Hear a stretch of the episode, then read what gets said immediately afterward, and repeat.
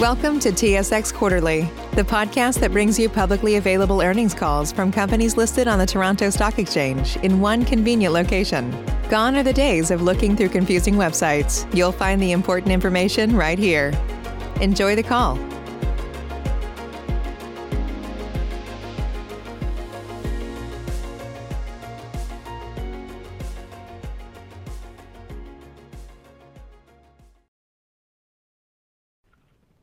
Good day and welcome to the Molson Coors Beverage Company fourth quarter and fiscal year twenty twenty-one earnings conference call. You can find the related slides on the investor relations page of the Molson Coors website. Our speakers today are Gavin Hattersley, President and Chief Executive Officer, and Tracy Joubert, Chief Financial Officer. With that, I'll hand it over to Greg Tierney, Vice President of F P and A and Investor Relations. Thank you, Operator, and hello, everyone. Following prepared remarks today from Gavin and Tracy, we will take your questions. In order to address as many questions as possible, we ask that you limit yourself to one question. If you have more than one question, we will answer that your first question and then ask you to re-enter the queue for any additional or follow-ups. If you have technical questions on the quarter, please pick them up with our I R team in the days and weeks that follow. Today's discussion includes forward-looking statements. Actual results or trends could differ materially from our forecast. For more information, please re- refer to the risk factors discussed in our most recent filings with the S E C. We assume no obligation to update forward-looking statements. GAAP reconciliations for any non-U S GAAP measures are included in our news release. And also, unless otherwise indicated, all financial results the company discusses are versus the comparable prior year period in U S dollars and in constant currency when discussing percentage changes from the prior year period. With that, over to you, Gavin. Thanks, Greg. twenty twenty-one was a turbulent year all around the world for our industry and for our business. The pandemic raged and receded multiple times, but unfortunately it surged in the last six weeks of the year. And with it came government restrictions related to bars and restaurants, most notably in Europe and Canada. That impacted our business, creating a whole host of challenges. And yet through it all, Molson Coors made tremendous progress in each of the pillars of our revitalization. Our two biggest brands each grew net sales revenue in the U S, Americas and globally, an incredible feat given the fact that over the past few years, many folks have been of the belief that this whole segment was on a path of spiraling declines across the U S and Canada. We finished the calendar year with a larger global above-premium portfolio than ever before, with our hard seltzer portfolio growing at the fastest rate of any major beverage company in the United States. Very strong hard seltzer growth in Canada and standout beer innovations in the U K, as well as in Central and Eastern Europe. We are moving to scale beyond the beer aisle on the back of the fastest growing energy drink in the United States per I R I, and we continue to invest in our future growth all around the world. Folks, in twenty twenty-one, Molson Coors grew the top line for the first time in a decade. Top-line growth is one of the core goals of our revitalization plan, and a result our company has not been able to deliver in a long time. Yes, we slightly missed our guidance on EBITDA as a result of the impact of the Omicron variant surge in the last six weeks of the quarter. But at the same time, we've been very disciplined with cash within the business, improving our leverage ratio faster than we expected, and we chose not to cut the marketing investments that will help ensure the long-term health of our brands and our business. Overall, Molson Coors finished twenty twenty-one as a healthier business than we were at the end of twenty nineteen. Now, as you recall in our third quarter call, we said that uncertainty as it pertains to potential surges in the coronavirus and or its variants to varying degrees by market could have an impact on our financial performance. But unfortunately, that is exactly what happened. The on-premise in much of EMEA experienced increased restrictions beginning in the middle of the fourth quarter as the Omicron variant surged. In the U K, the Christmas holiday period is one of the most important sales windows of the whole year, and due to government restrictions for pubs and restaurants and more cautious consumer behavior, we fell to below eighty percent of twenty nineteen net sales revenue in December. The U K is our third largest global market by net sales revenue, and the on-premise accounted for sixty-five percent of our business there in twenty twenty-one. So as was well established earlier in the pandemic, when that channel is restricted or shut down, it has a meaningful impact on our business, and we felt that in the fourth quarter. But we know from experience over the past two years of the pandemic that this has been temporary, When the on-premise channel has reopened and when consumers are comfortable re-entering bars and restaurants, they came right back. And I'm proud to announce that we are ranked number one in the U K Advantage Group survey. That is an independent industry-wide survey on how the big on-premise national customers across the U K view brand owners. And the results speak volumes about our hardworking team. Additionally, some of our U S suppliers had renewed challenges providing materials like bottle crowns at the tail end of the year, which had knock-on effects on our production. But this has certainly eased in the time since. We've taken matters into our own hands by increasing the number of suppliers we work with to limit these kind of issues going forward. One point I want to make clear, though, is that while pandemic-driven issues with freight availability in the global supply chain continued to challenge us in the fourth quarter, we made significant improvements with our distributor inventory in the U S. We closed twenty twenty-one with about seven hundred thousand more barrels of distributor inventory than we did in twenty twenty. And that progress puts us in a far better inventory position heading into twenty twenty-two.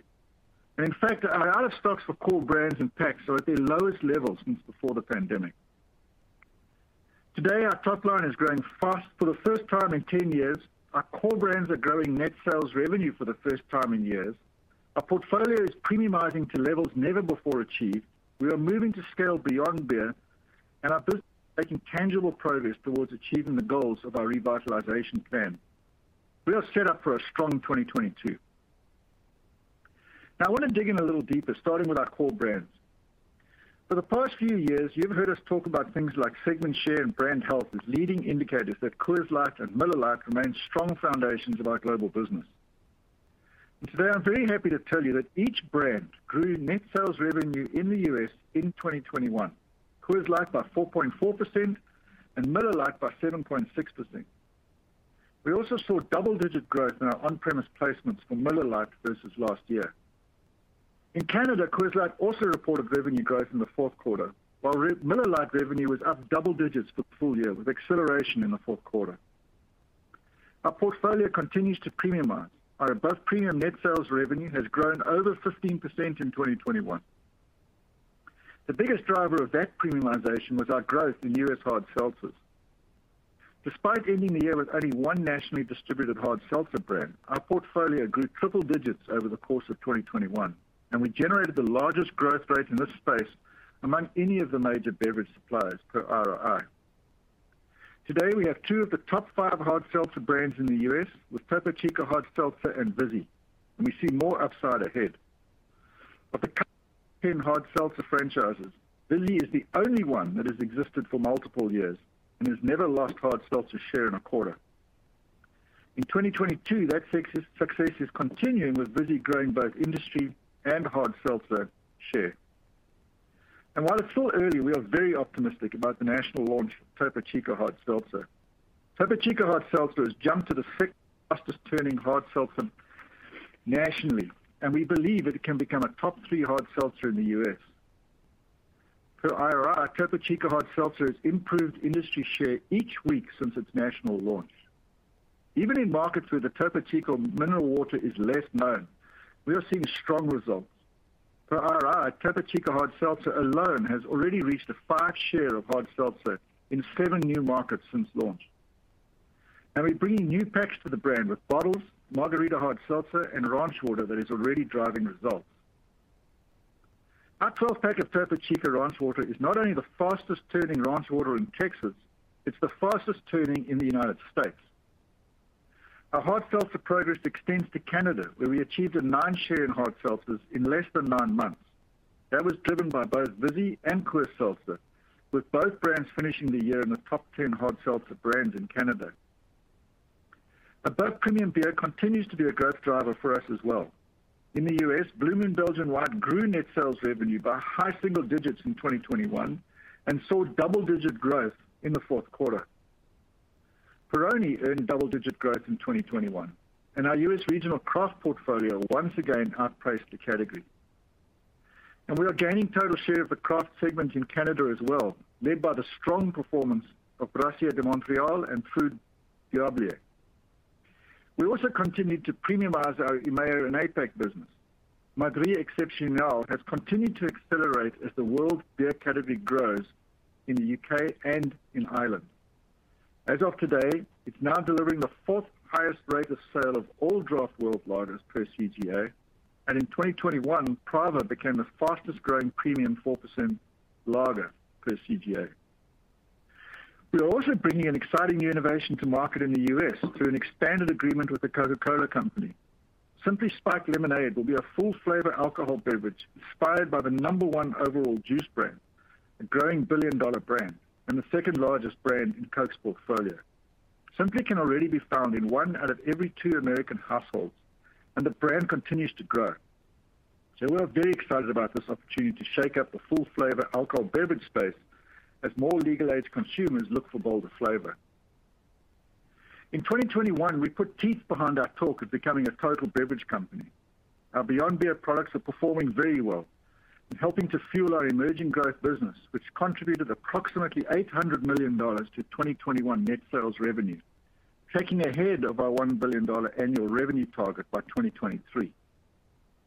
Z O A has already proven to be a success, with a lot of opportunity still ahead as we continue to expand distribution. In less than ten months, it has gone from non-existent to the fastest-growing energy drink in the U S per I R I, and it is number two in health energy drink sales in the C-store channel. Latin America closed out twenty twenty-one with stellar performance, generating double-digit growth across this part of the business and record sales in many of the markets in which we operate. And we're backing it all up by investing in our capabilities. There are the physical investments, which are, of course, foundational. New hard seltzer production capabilities will be coming online in the U S. We will soon turn on a new hard seltzer and spirits production line in Toronto. Our new state-of-the-art brewery is online in Montreal, and we're adding new canning and production capabilities in the U K. And then there are the investments we are making behind our brands. We increased marketing behind our core brands and key innovations, and we've become much more effective with those dollars as we accelerated our digital marketing capabilities. Folks, over the past two years, we have laid the foundation for sound, sustainable, long-term top and bottom-line growth at Molson Coors. Today, our core power brands are growing dollar sales. Today, more of our portfolio is in the above-premium space than ever before. Today, we are moving to scale beyond the beer aisle. Today, we have stronger capabilities to drive future growth. And because of all of that, because of the foundation we have laid over the past two years, against great odds and in a historically challenging environment, we can give guidance that in twenty twenty-two, Molson Coors expects to deliver the highest top and bottom line growth in over a decade. We will continue to invest in our business to drive towards sustainable long-term top and bottom line growth. And now to give you greater details on that, I'd like to hand it over to our Chief Financial Officer, Tracy Joubert. Trace? Thank you, Gavin, and hello, everyone. As Gavin highlighted, twenty twenty-one was a year of tremendous progress against our revitalization plan. Despite the challenges that we and so many other companies faced, we achieved our top-line guidance of mid-single-digit growth for the year, delivered strong free cash flow, enabling us to further reduce our leverage ratio and return cash to shareholders. We continued to execute our revitalization plan, building a strong foundation for future growth, and we issued fiscal twenty twenty-two guidance that underscores that progress. Before I take you through our quarterly, our full year performance and our outlook, I would like to update you on a couple of naming convention changes in our business unit reporting. This does not change our reported results for these segments and was done so the names better reflect the geographies within the segments. As of December the thirty-first, twenty twenty-one, our reporting segments are the Americas, formerly called North America, and EMEA and APAC, formerly called Europe. Now let's discuss the fourth quarter. We delivered strong top-line and EBITDA performance. While we benefited from cycling significant on-premise restrictions in the prior year, we were still impacted by the rapid emergence of the Omicron variant in mid-November, which resulted in overall on-premise softness compared to the third quarter. In December, the U S on-premise net sales revenue was approximately eighty-six percent of December two thousand nineteen net sales revenue, down from third quarter levels of approximately eighty-eight percent. Canada was approximately sixty percent of December two thousand nineteen net sales revenue, down from third quarter levels of approximately eighty percent, and the U K was below eighty percent after being close to one hundred percent in the third quarter. Consolidated net sales revenue increased thirteen point seven percent, driven by EMEA and APAC growth of fifty-six point five percent and Americas growth of seven point one percent. Consolidated net sales revenue growth was driven by higher financial volumes, positive global net pricing, and favorable brand and channel mix due to premiumization and fewer on-premise restrictions versus the prior year. In fact, consolidated net sales revenue increased four point three percent compared to two thousand nineteen. Consolidated financial volumes increased seven point four percent as we rebuilt U S domestic inventories and grew brand volumes two point three percent, driven by EMEA and APAC, Canada, and Latin America. This was partially offset by lower U S economy brand volumes as a result of our economy skew deregulation and rationalization program. In the U S, we grew net sales revenue six point three percent, with domestic shipments up three point three percent, reflecting our efforts to build distributor inventories for the, the supply disruptions in twenty twenty-one. U S brand volumes declined three point eight percent, but this was driven entirely by the economy portfolio, which was down double digits, while our premium portfolio grew low single digits, and the above premium portfolio was up double digits for the quarter. Canada, our net sales revenue increased nine point nine percent on strong brand volume growth of six percent, while Latin America net sales revenue increased fifteen point nine percent on brand volume growth of twelve point four percent. EMEA and APAC net sales revenue grew fifty-six point five percent, driven largely by Western Europe, but also growth in Central and Eastern Europe. Strength in our core brands and new innovations like Madrí led to double-digit growth in above premium and premium volumes, partially offset by double-digit declines in economy. Net sales per hectoliter on a brand volume basis increased three point eight percent, driven by global net pricing growth and positive brand and channel mix, with premiumization delivered across both business units. Underlying costs per hectoliter increased five point two percent, driven by cost inflation, including higher input and transportation costs and mixed impacts from premiumization. So we benefited from volume leverage due to higher production volumes and continued progress on our cost savings program. Underlying M G and A in the quarter increased two point four percent as we continue to invest behind our core brands and innovations across both business units, while G and A was flat. As planned, we increased marketing investments in the quarter to levels above the fourth quarters in both twenty twenty and twenty nineteen, providing strong commercial support behind our brands as we twenty twenty-two. As a result of these factors, underlying EBITDA increased twenty-one point nine percent.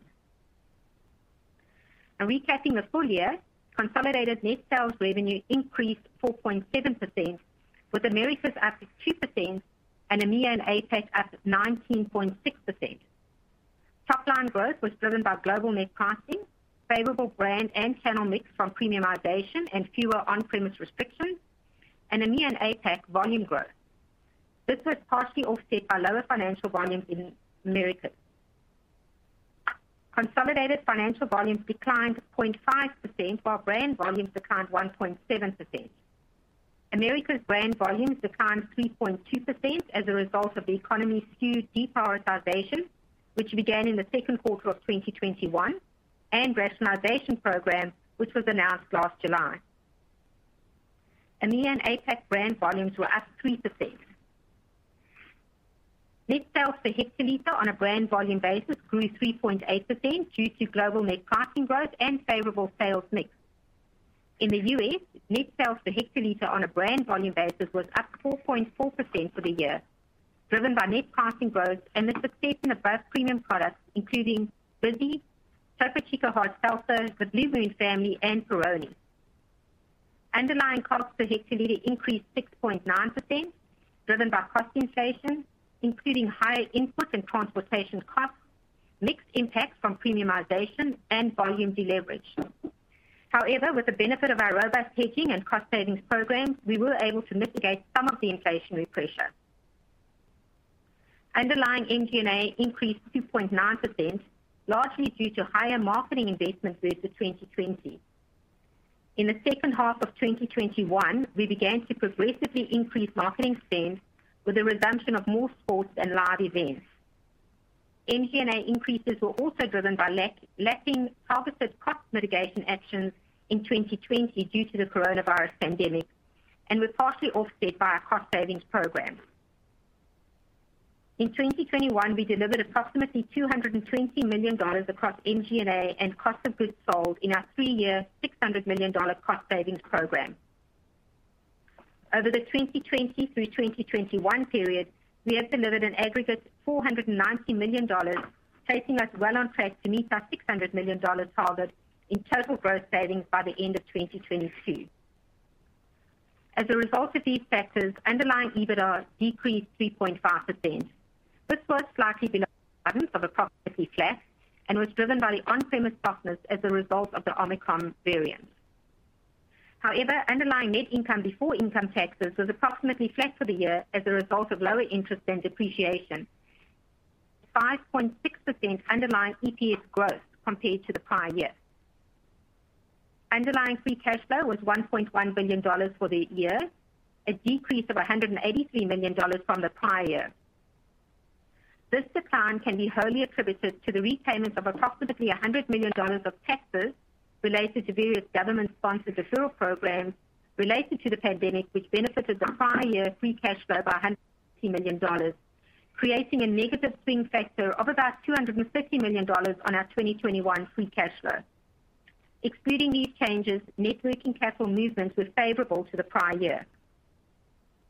Capital expenditures paid were five hundred twenty-three million dollars a year, down from five hundred seventy-five million dollars in twenty twenty, and focused on expanding our production capacity and capability programs, such as the previously announced Golden Brewery Modernization Project, our new Montreal brewery, which opened during the fourth quarter, and expanding our hard seltzer capacity in Canada and the U K. We have continued to make great progress strengthening the balance sheet and improving our financial flexibility. We reduced our net debt by nearly one billion dollars in twenty twenty-one, and our trailing twelve month net debt to underlying EBITDA ratio to three point one four times, better than our guidance of approximately three point two five times, and down from three point five times as of the end of December twenty twenty, and down substantially from four point eight times in twenty sixteen at the time of the MillerCoors acquisition. We ended the year with strong borrowing capacity, with no borrowings outstanding on our one point five billion dollars U S revolving credit facility. That takes me to our outlook, which calls for both top and bottom line growth in twenty twenty-two for the first time in over a decade. Before we go through the guidance, I wanted to note that year-over-year growth rates are on constant currency basis. We are adjusting the metrics provided to best align with the goals of our revitalization plan. Also, and consistent with our historical commentary, uncertainty as it pertains to the coronavirus and its variants remains to varying degrees by market. If on-premise restrictions are increased and or reinstated in some of our larger markets, this could have a significant impact on our financial performance during that period. For twenty twenty-two, we expect to deliver mid-single-digit net sales revenue growth. We expect to deliver high single-digit underlying income before income taxes growth and underlying free cash flow of one billion dollars plus or minus ten percent. This guidance implies that we will shift to consumption in the U S for the year. In terms of phasing, recall that we will start lapping the economy skew deprioritization and rationalization in the second quarter of twenty twenty-two. In addition, we expect to face continued inflationary pressure, including transportation and material costs. While we have levers to offset inflation, including pricing, mix from premiumization, and our cost savings and hedging programs, these headwinds are expected to continue to pressure gross margin, but have been built into our guidance. And we expect to continue to invest behind our core brands and key innovations, which entails increasing the level of marketing investment from the prior year. Given the on-premise restrictions in the first half of twenty twenty-one, we expect greater year-over-year increases in marketing spend in the first half of twenty twenty-two. We also intend to invest behind our capabilities, with cash capital expenditures anticipated to return to more normal pre-pandemic levels. Other guidance metrics include underlying depreciation and amortization of approximately seven hundred fifty million dollars, plus or minus five percent, reported. Net interest expense of two hundred sixty-five million dollars, plus or minus five percent, and an underlying effective tax rate in the range of twenty-two to twenty-four percent. Turning to capital allocation, our priorities remain to invest in our business to drive top-line growth and efficiencies, reduce net debt, and to return cash to shareholders. We are maintaining our target net debt to underlying EBITDA ratio of below three times by the end of twenty twenty-two, as we have a strong desire to maintain and in time upgrade our investment grade rating. And on February the twenty-second, twenty twenty-two, the board declared a dividend of fifty-eight cents per share, an increase of twelve percent. Also on February the seventeenth, twenty twenty-two, the Board of Directors approved a share repurchase program authorizing the company to purchase up to an aggregate of two hundred million dollars of our company's Class B common stock through March the thirty-first, twenty twenty-six, with repurchases primarily intended to offset annual employee equity award grants. In closing, twenty twenty-one was a volatile year, but it did not deter us from executing our plan. The progress we have made has laid a strong foundation to achieve our goals of sustainable long-term top and bottom line growth, and our twenty twenty-two guidance demonstrates our confidence we are on the right path. And with that, we look forward to answering your questions. Operator? We will now begin the Q and A portion of the call. If you would like to ask a question during this time, simply press star followed by one on your telephone keypad. If you would like to withdraw your question, press star followed by two.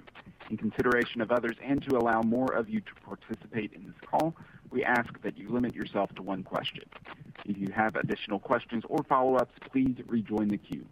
We will now pause to compile the Q and A roster.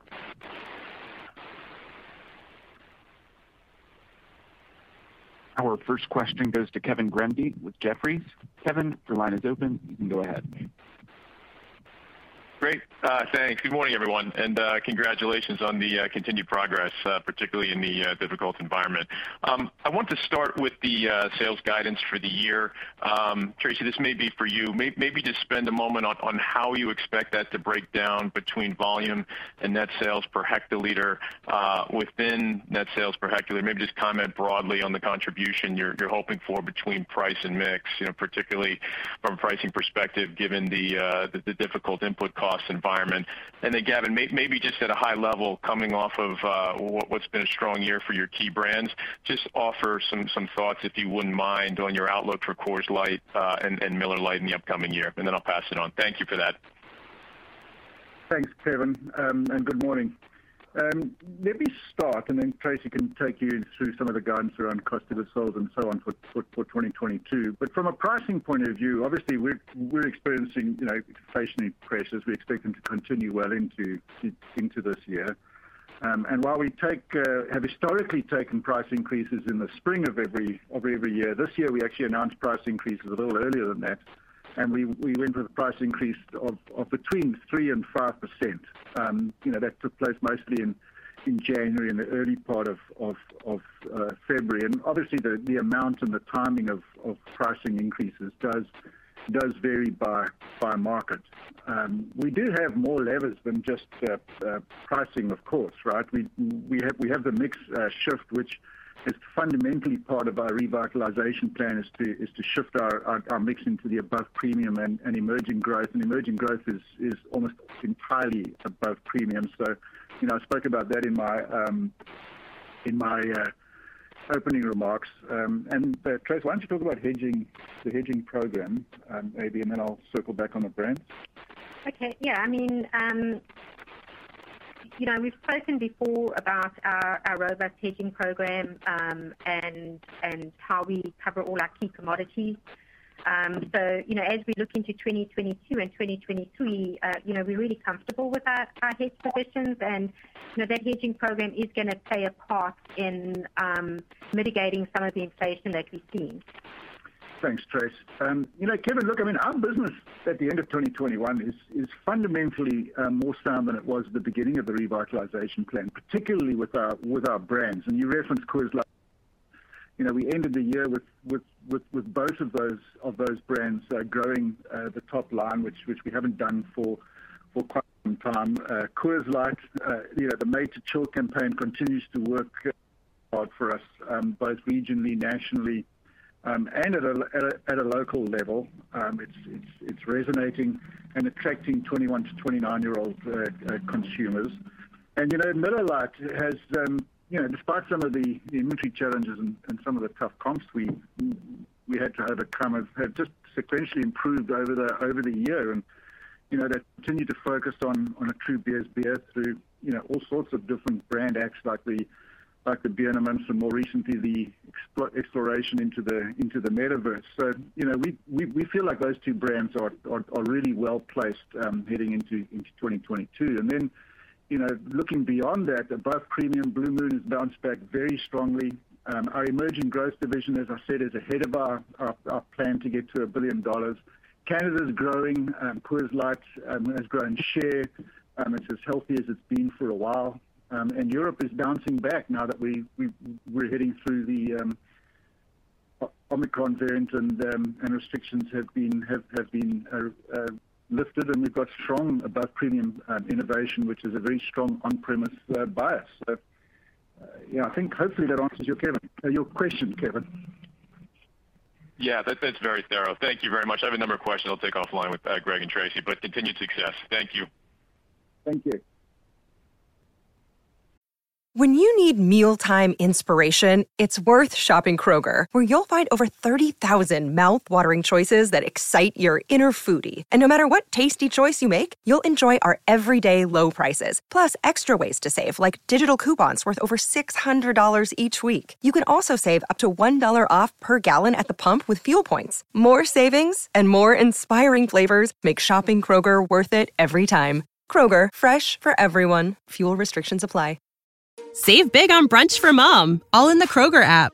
Get sixteen-ounce packs of flavorful Angus ninety percent lean ground sirloin for four ninety-nine each with a digital coupon. Then buy two, get two free on twelve packs of delicious Coca-Cola, Pepsi, or seven up, all with your card. Shop these deals at your local Kroger, less than five miles away. Or tap the screen now to download the Kroger app to save big today. Kroger, fresh for everyone. Prices and product availability subject to change. Restrictions apply. See site for details. Thank you, Kevin. Our next question goes to Rob Ottenstein with Evercore. Rob, your line is open. You can go ahead. Great. Thank you very much. Um, Gavin, I was wondering if you could talk a little bit about uh, how business is starting off this year. I mean, we, we all see the public information. January was a, a very tough start for the whole industry. Um, you know, how much of that do you think is the, you know, maybe sticker shock from price increases? Uh, Omicron, the weather, uh, maybe people had a lot of, you know, a lot of beer in their pantries, you know, given that, you know, a lot of holiday parties may have gotten canceled. I'm just trying to get a little bit of it, more of a sense of, of what the beer industry and your business looks like, uh, and, and maybe what, what you're seeing in February to give you confidence uh, to underscore your guidance. Thank you. Thanks, Rob. Um, look, I'm not, I'm not going to repeat what I said to Kevin as far as our overall brands are concerned, but if you look to the to, to January, yeah, I mean, the, the data that's publicly available will say that the, that, that the whole industry, uh, you know, it, was, it wasn't the easiest of months. I don't think pricing's got anything to do with it because the pricing increases came uh, in, in the month and even into February to impact uh, January trends. So I, I, I don't think it's got anything to do with it. And, and frankly, the price increases, as I just said, you know, for us, three to five percent. You know, well lower than than inflation rates, which are which are sticking in the in the consumers' minds. I'd point a finger squarely at the second point you raised there, which is Omicron, right? Um, you know, consumers were resistant to to, to, to going out into the on-premise um, December and, and into January, and as as we've got further into January and, and now into February, we've seen the consumers come back to the on-premise, particularly in. in our European businesses where restrictions have been largely uh, lifted, but also in the United States and to a lesser degree in Canada. So, you know, I'm going to point the finger squarely at Omicron, um, Rob. And and so I guess tied tie to that, it would be your sense you're not expecting uh, much in the way of demand elasticity on the price increases, maybe maybe less than historical? Well, we always we, we understand pricing elasticity in a normal world, right? And I think we're operating in, in somewhat unknown territory. So, you know, um, it's a, I think it's a little too soon to to, to tell exactly what um, the various price increases that have gone into the market, uh, what impact that will have from a from a from a volume uh, perspective, Rob. I, I, I think um, you know, as we head into spring and summer, we we shall see. Terrific. Thank you very much. Sure thing. Thank you, Rob. Our next question goes to Andrea Teixeira with J P Morgan. Andrea, your line is open. You can go ahead. Uh, thank you. Good morning. Um, so my question is the assumption of the G and A savings, because your earnings guidance embeds faster growth, if I understood correctly, on the bottom line. And I understand from uh, Tracy's comments that gross margin will go will be pressured this year, in spite of, you know, the timing of the hedges, which I'm assuming are going to be better in the first half of the year and then give back some in the second half. So are you embedding uh, your EBITDA margin will expand in twenty twenty-two to reach your profit guidance? And then related to that, I think the investors that I got, uh, that I spoke this morning were uh, asking about what drove the EBITDA miss in the quarter and also the year, um, and also the reason to refrain from giving guidance on an EBITDA basis for twenty twenty-two and use earnings before tax impact. Just a clarification there. Thank you. Thanks, Andrea. Um, I think, Trace, why, yeah. why don't you take all those?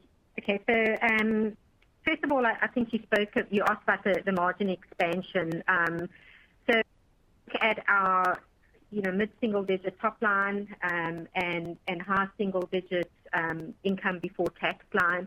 Um, there's a couple of things that need to be considered. So first of all, uh, you're right. I mean, we, we are seeing an inflationary environment. We expect to see inflation continue on commodities and packaging materials. And, and you know, we also expect the freight market to remain tight. So that will create a, a COGS headwind. Um, but, but to mitigate that, we, we have a very robust um, hedging program, as, as you mentioned. Um, you know, we typically hedge uh, the, the first year, somewhere between one and three years, depending on the on the commodity and, and the liquidity of that commodity. But in the first year, our, our hedges are, are obviously, you know, higher than um, the, the outer years, which, which are typically lower. So we have a, a, a robust hedging program. As we look now into twenty twenty-two and twenty twenty-three, we are very comfortable um, with our hedge positions. In addition to that, we've got the cost savings program. Um, you know, this this is the part of that six hundred million dollars uh, program. We've al already, um, you know, delivered four hundred ninety million dollars of that. Um, we've got uh, items like the new state-of-the-art, more efficient breweries in Canada um, that we spoke about that, that have come online. So that's certainly going to help from a from a cost point of view. We've got the continued premiumization of our portfolio, which, you know, is is really all about uh, what the revitalization plan is driving. You know, we, we um, obviously have spoken a little bit about options. And then um, this year we have a full year of contribution of our equity income from our Yuengling joint venture. So, you know, we've, we've got a couple of those um, items that will play out in twenty twenty-two. Um, but having said that, we're going to continue to invest in our business and behind our brands, as you saw in, in Q four of twenty twenty-one. Um, so in terms of EBITDA, the, the uh, Q four, um, so we did reaffirm our guidance at the end of October based on the plans that we had in place. And, and more importantly, what we were seeing um, in terms of very strong on-premise performance um, during Q three and going into Q four. Uh, we stated on, on the call at that time that if restrictions were reinstated in some of our larger markets, it would have a significant impact on our financial performance um, over the next few months. And we saw that with the Omicron um, reemergence uh, in, in mid-November, um, and, and we saw a return to both government-imposed restrictions um, as well as changes to consumer behavior. And that impacted our on-premise performance in all our markets, but particularly in the U K, where we've spoken about just what a big part of our, our um, business, the on-premise, um, is. But having said that, we still hit our, our mid-single-digit top line, um, and and we continue to invest in our brand. So um, that was important to us. We did not pull back on the investment, which makes um, which sort of helps us set up twenty twenty-two a strong foundation. So that was really the, the Q four, um, and then you know the the, the guidance.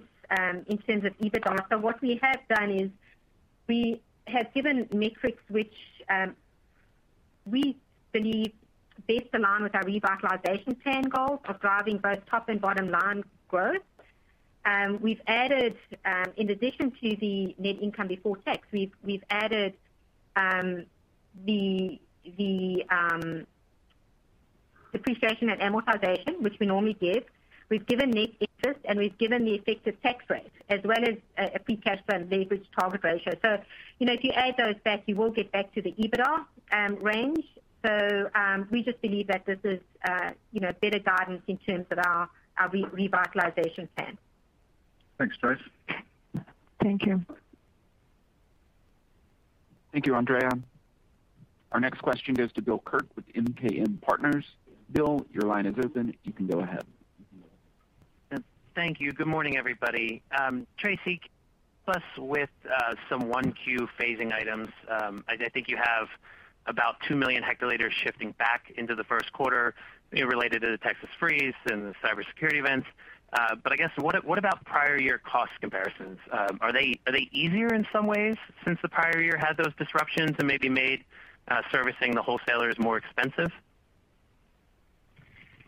Yeah. So um, you know, we don't specifically give quarter by quarter guidance, but maybe some of the things just to think about. Um, is, uh, you know, from a marketing point of view, um, you know, marketing will particu- will be higher um, in in the first half of the year as we cycle some of the, you know, on-premise shutdowns and, and things like that. So we are expecting um, our full year marketing in twenty twenty-two to be higher than, than twenty twenty-one, but really um, more so in the first half.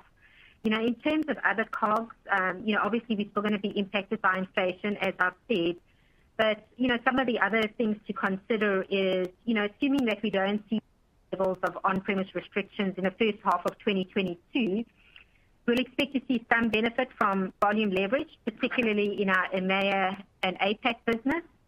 Um, we'll also expect to see both channel and geographic mix benefits as we cycle the first half restrictions in EMEA and APAC, which, you know, have a lower overall cost per hectoliter. Uh, COGS per hectoliter, um, and and then again, you know, I just do want to mention our, our robust hedging program where we cover all commodities, and we're really comfortable with, you know, where we're sitting. Um, obviously, we've also got our cost savings program, which will deliver as well. So um, I'd, I'd say those are some of the things to consider for at least the first half of this year.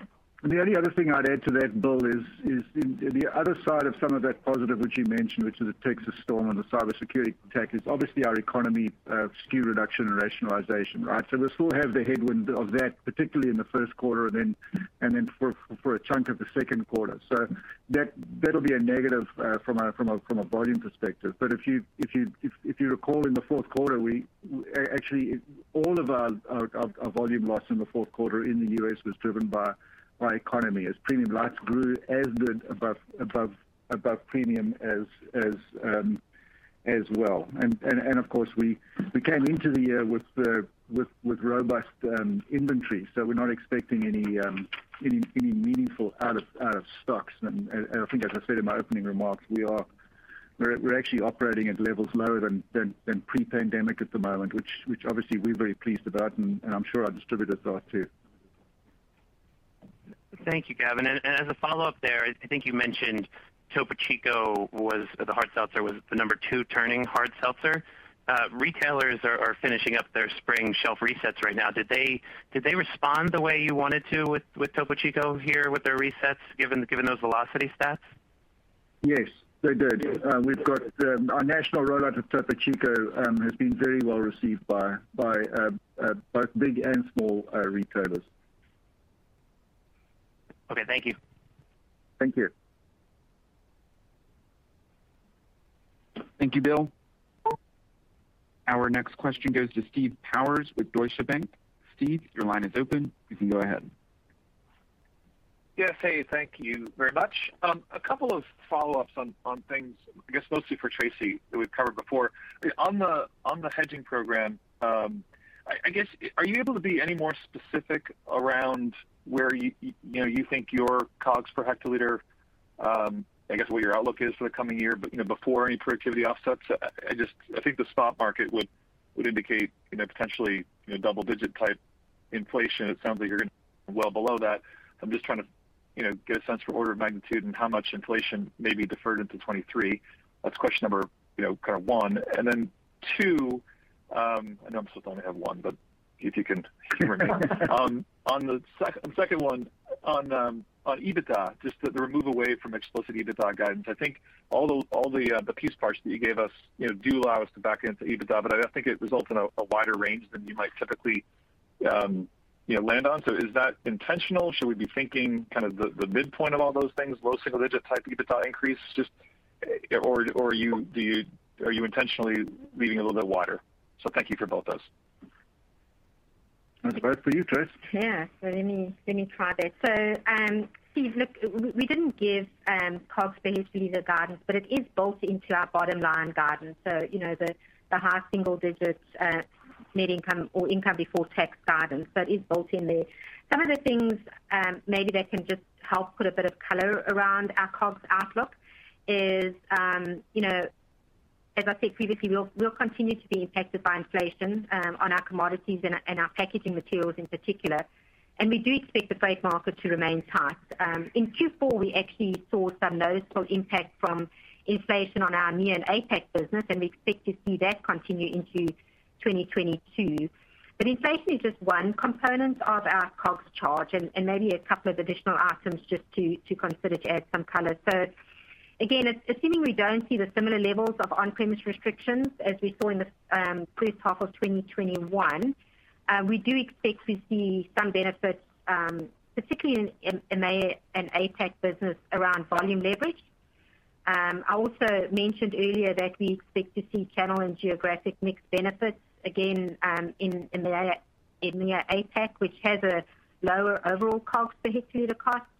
Um, I have mentioned our hedging program. You know, we don't get into specific details around that other than, you know, saying that we, we typically hedge anywhere between one and three years, um, depending on commodities, depending on liquidity, depending on our outlook um, of, of the commodities. And, and, again, at this point, we are comfortable with our hedge positions as we look forward over the next couple of years.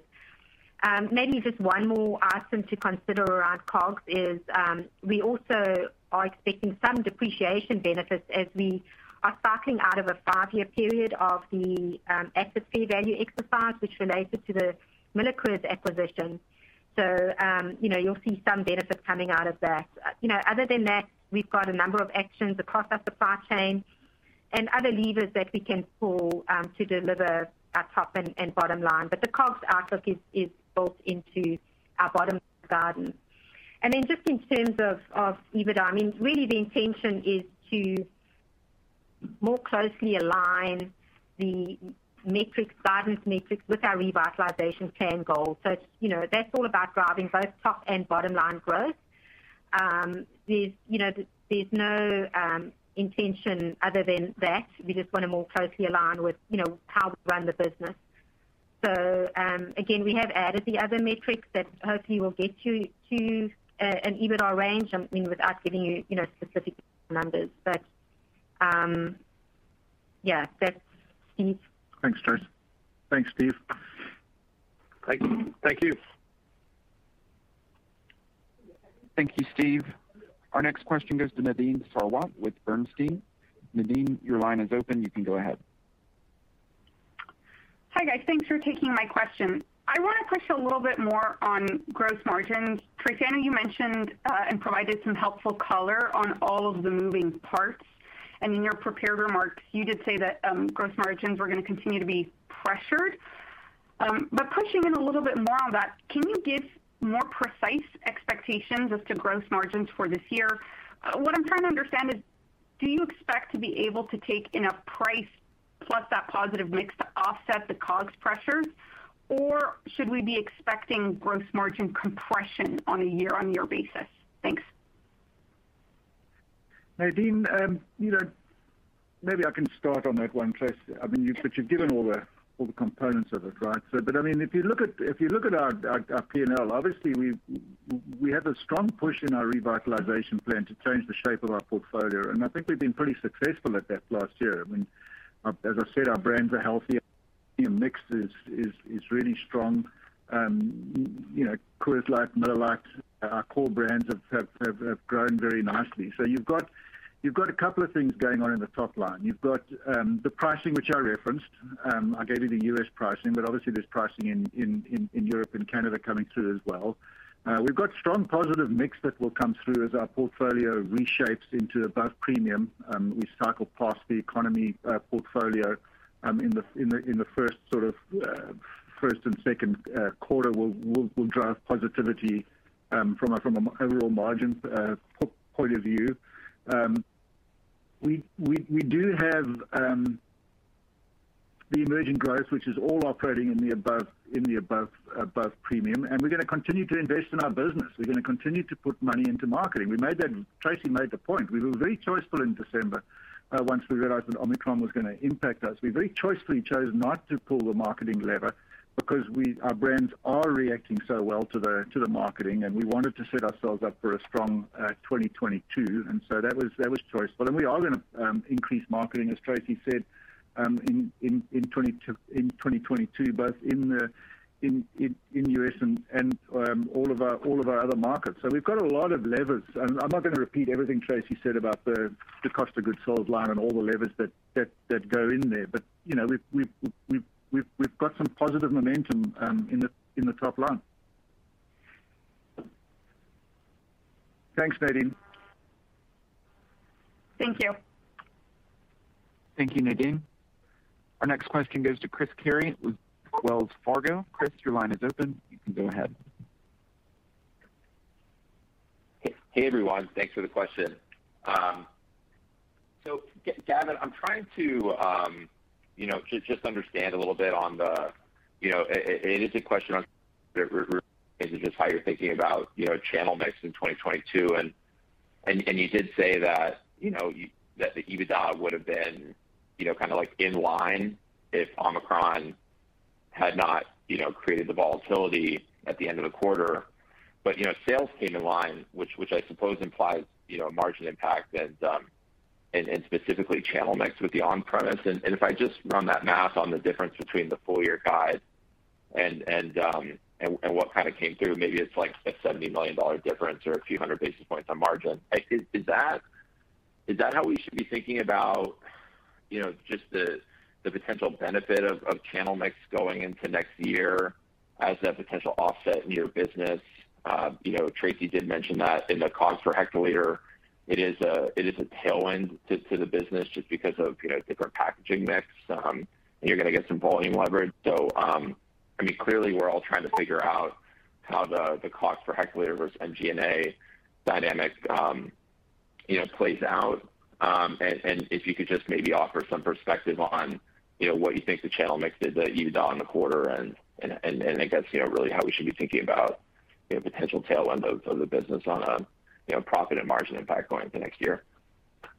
Right, Chris. Yeah, a lot going on in that question. Let me see if I can help. Um, look, I mean, it's, I think it's safe to say that in the fourth quarter, we were expecting our revenues to be higher than what we actually ended up with. So although we met the guidance of mid-single, it's our expectation uh, at the end of October was that was going to be higher, um, and, um, and and and obviously it wasn't because of the of the um, the Omicron um, impact. But there's there's a range there, right? Of I think mid-single digit guidance is three six to seven four roughly, right? So we were we were expecting that number to be higher.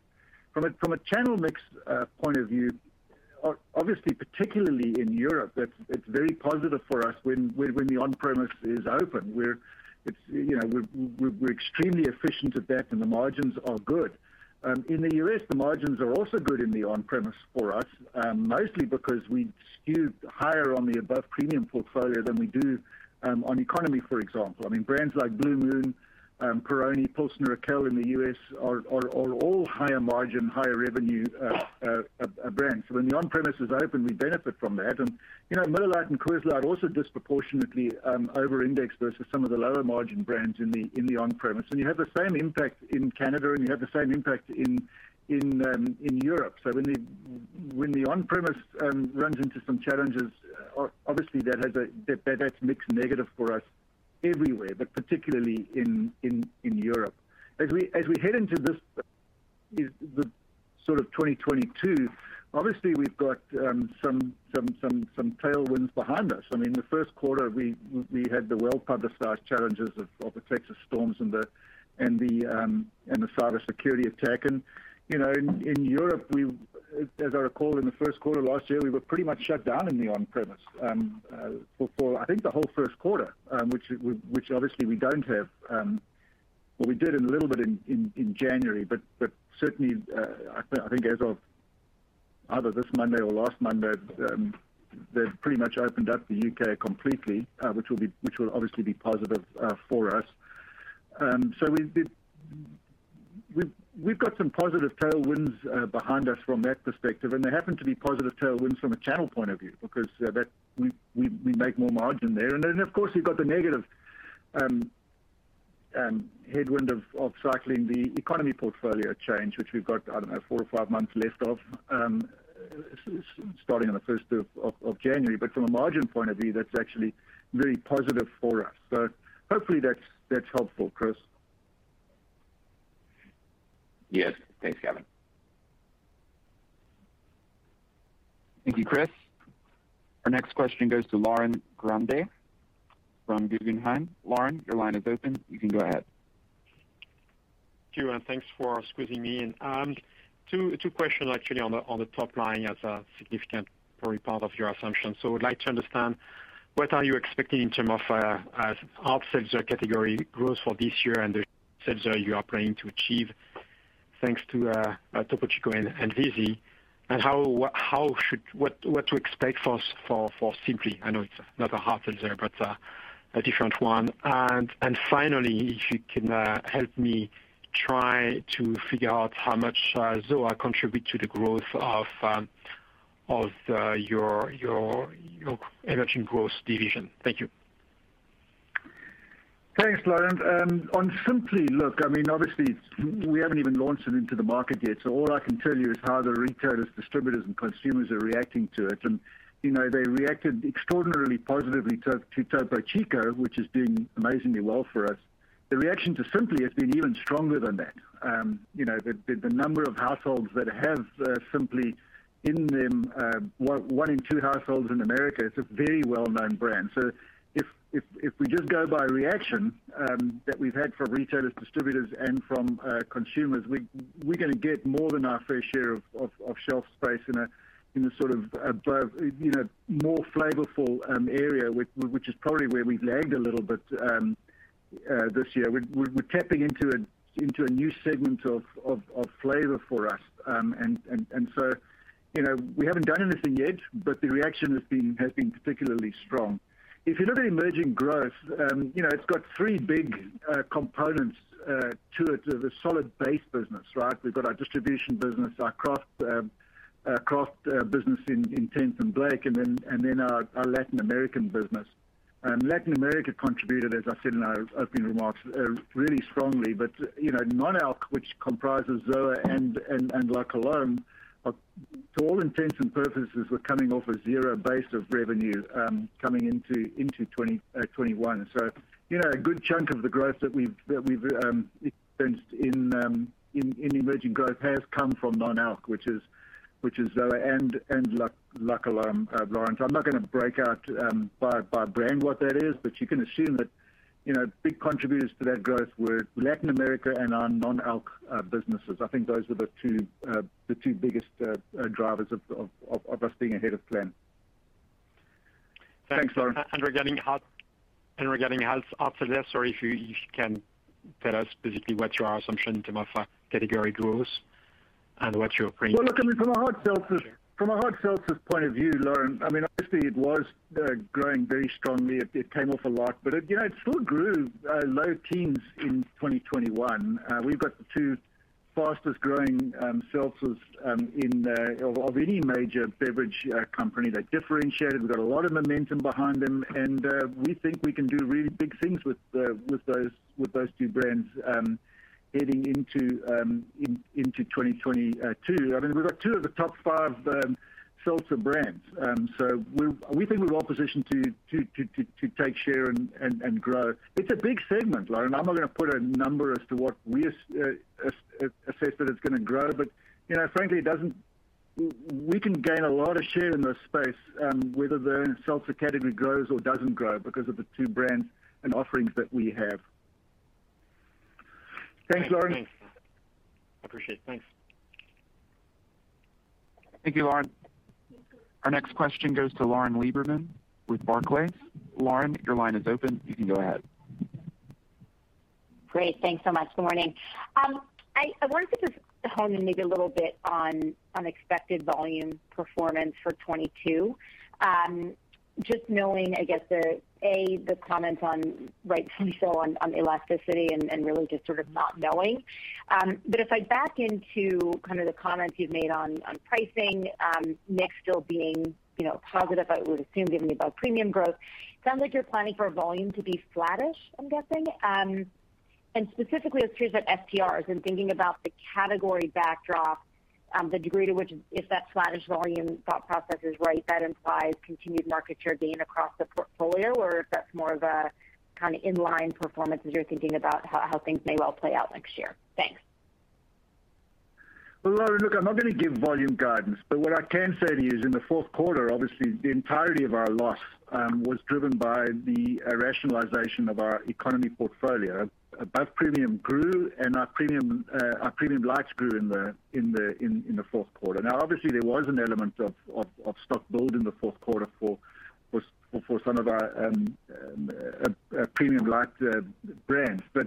You know, our, our drive into above premium is, is reaping uh, benefit. You know, honestly, we came within a whisker of uh, being positive from a volume point of view for the whole year for, for, for Miller Lite and Coors Light. In fact, I would hazard a guess that if we didn't have the Omicron virus in the last six weeks, that we might well have we might well have got there if we hadn't had the the um, the curtailment in the in the in the on-premise. So, you know, I, I don't want to repeat myself um, from earlier comments, um, Lauren, but uh, we we we are expecting a headwind on the economy portfolio. Um, it's it's a very deliberate decision. We think it's the right decision. It allows focus for us. It allows us to focus in on four economy uh, brands. It, it it removes a ton of complexity from. from our supply chain, which has really helped us to rebuild our, our inventory levels to, to, to levels that we haven't seen for a while, and really improve the service to our to our distributors on on, on, on the brands that really matter, which is Miller Lite, Coors Light, and our above premium um, uh, portfolio. So, you know, um, absent another uh, variant um, in um, in uh, twenty twenty-two, we we we think we're we're well placed from a from an overall uh, portfolio point of view.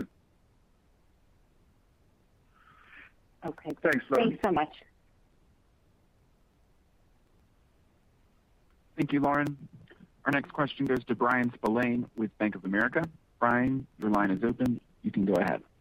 All right. Thanks, Eric. Uh, good morning, Gavin. Good morning, Tracy. Um, just just one question, um, and Tracy, you, t- you touched on this a little bit, uh, I think, in the prepared remarks. Just can you give us an update on where we stand now in terms of the progress on the investments that you've made in the brewing, you know, in your brewing uh, facilities? So, you know, there's, I think you referenced Montreal, there's an upgrade going on in Golden, there's the seltzer capacity, just kind of where we stand on those projects, and maybe the contribution that, that we're getting from, you know, cost savings related to that. And then if you could just, you know, give us a perspective on, you know, what it implies for capital spending for, for twenty-three, for twenty-two, and then maybe just are we in the right range, you know, in this mid five hundreds as, a, as an ongoing CapEx? I think that was for you, Tracy. Yeah, okay. So let me start, and then, Gavin, you just jump in here. So, um, I mean, we if we just start with our Canadian brewery, so our, our new Montreal brewery, um, you know, state-of-the-art brewery that, that we're building just outside of Montreal, that actually um, came online at the end of last year. Um We we still have some I T projects around bringing, you know, the Canadian business onto our, our U S E R P system. So, you know, that, that's going to continue um, at least into this year, maybe a little bit more into into the early part of next year. Um, and then we've got the transformation and the modernization of our Golden Brewery. That's, that's a multi-year project. Um, so, that you know, that's still um, ongoing. Uh, the investment in our hard seltzer capabilities, so, you know, we're putting in capabilities in, in Canada and the U K, um, so that'll be this year and next year. That, that's big projects. And then also our packaging upgrade um, projects that um, you know relate to sustainability of our packaging, et cetera. Um, you know that's ongoing. So I'd say those are the three big projects. Um, now we haven't given specific CapEx guidance, but what we do expect is our CapEx um, to return to more historical levels. So if you have a look at you know, around twenty nineteen type um, of spend, you know, you can expect that um, for this year. Okay, that's that's really helpful. And, and just, Tracy, if you could, just, just um, I guess, if you could just give us a sense of just how much incremental uh, savings or productivity efficiencies, just, just like how much more we could expect incremental from here.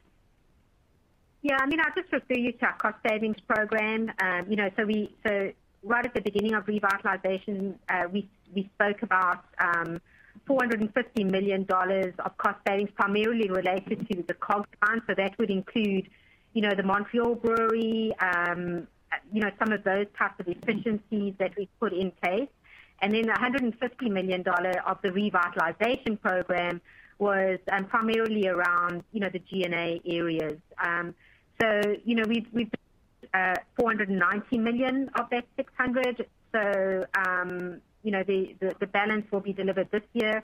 And again, you know, the majority of that would be related to the C O G S line. So, you know, the, the more efficient breweries and the lower cost breweries. Um, but, you know, I'm not sure that I can say much more than that other than, you know, it is included in that cost savings number. The only other thing I'd add to that, uh, The only other thing I'd add to that, Brian, is obviously we have been um, pretty clear, uh, open about the fact that as we bring seltzers into our own facilities, so the the, the, the the margin impact is very positive for us, right? And we started bringing Vizzy in last year into Fort Worth, and we'll bring Topo Chico in um, in, in in twenty twenty-two, and, and, and in Canada we'll we'll we'll, we'll bring those in house, and we'll do the same in, in the U K, and that's very positive from a from a margin point of view. Um, and then obviously Tracy mentioned Montreal, right? I mean that brewery there was a couple of hundred years old, and we've replaced it with a state-of-the-art brewery, and it has it has meaningful um, cost benefits for us. All right, thanks, Brian. That's, that's really helpful. Yes, thank you. Thanks both.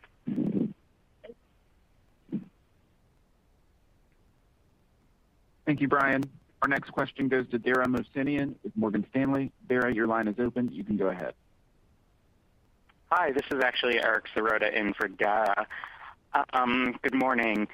Uh, first, our main question um, is uh, I wanted to circle back on was shelf space. Um, seemingly, potentially a lot of uh, shelf space up for grabs if the um, uh, expected trimming in um, hard seltzer, marginal hard seltzer S K Us happens. Um, just thinking about that in terms of opportunities for Molson Coors. Um, what you're looking at in terms of uh, shelf space position. Who do you think, uh, you know, other than Topo Chico's picking up that? And, um, you know, in the in the broader context of, you know, spirits having one of its best years last year um, in memory and um, R T Ds being, uh, you know, particularly hot, you know, what kind of risk do you see for uh, some of the core brands in terms of shelf space and um, retailers that are able to hold, to carry spirits and R T Ds? Thanks, Eric. Um, yes, you're right. I mean, spring is where where most of the of the comprehensive change from a reset uh, uh, point of view takes place, and, and that's when, you know, most of the large innovations are, are actually launched. And you know, our, our team are, are, are selling our Purpose Drives uh, purchase category management strategy, where, where we believe that all decisions start with with, with occasions, and therefore all segments matter. And getting the call right for retailers in, in, in those segments is really important, and, and obviously innovation is incredibly important to that as to, to that as well. So, you know, our team is focusing um, our, our driving productivity on our core brands. So, you know, Coors Light, Coors Banquet, Miller Lite, Blue Moon Belgian White, and Leinenkugel's, particularly Summer Shandy. And at the same time, they're selling, um, you know, what I think is one of the most uh, focused and exciting innovation pipelines that we've had in years, with with, with Topo Chica Hard Seltzer and Vizzy Mimosa and, and Topo Chico Margarita and, and Simply Spiked and Blue Moon Light Sky Tropical Wheat, and I You know that it's it's really focused um, and, and and exciting, and you know with, with that strong performance in our core, uh, which we're experiencing, as well as the innovation we bring, we we're expecting to see expanded shelf space for our business um, in the spring, and that's what we're striving towards. Thanks, Eric. Great. Thank you. That concludes our question and answer session. I will turn the conference back over to the management team for any closing remarks. Thank you, Greg. All right, so thank you very much, everyone, for joining us today. Thanks, Gavin and Tracy, um, and for appreciate to all of those who asked, who are able to ask questions. Uh, Tracy Mangini and I are very happy to follow up on any uh, any additional questions that you may have over the next couple of days. So with that, thanks, everybody, and have a great day. That concludes today's call. Thank you for your participation. You can now disconnect your line.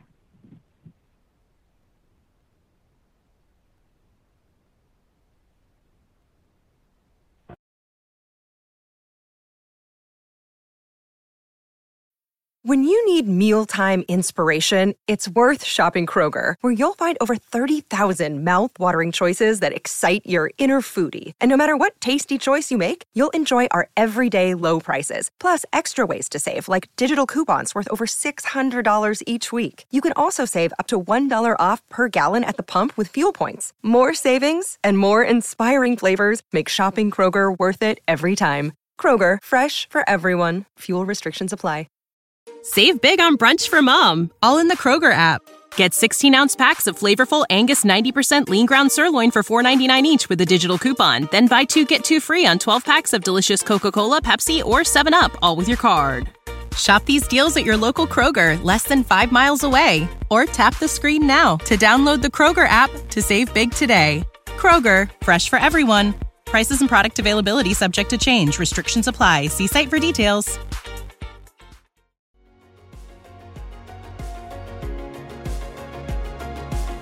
Thank you for listening to T S X Quarterly. If you enjoyed the cast, remember to leave a good rating. And remember, for any additional inquiries, please consult the company's investor relations section on their website. See you next time.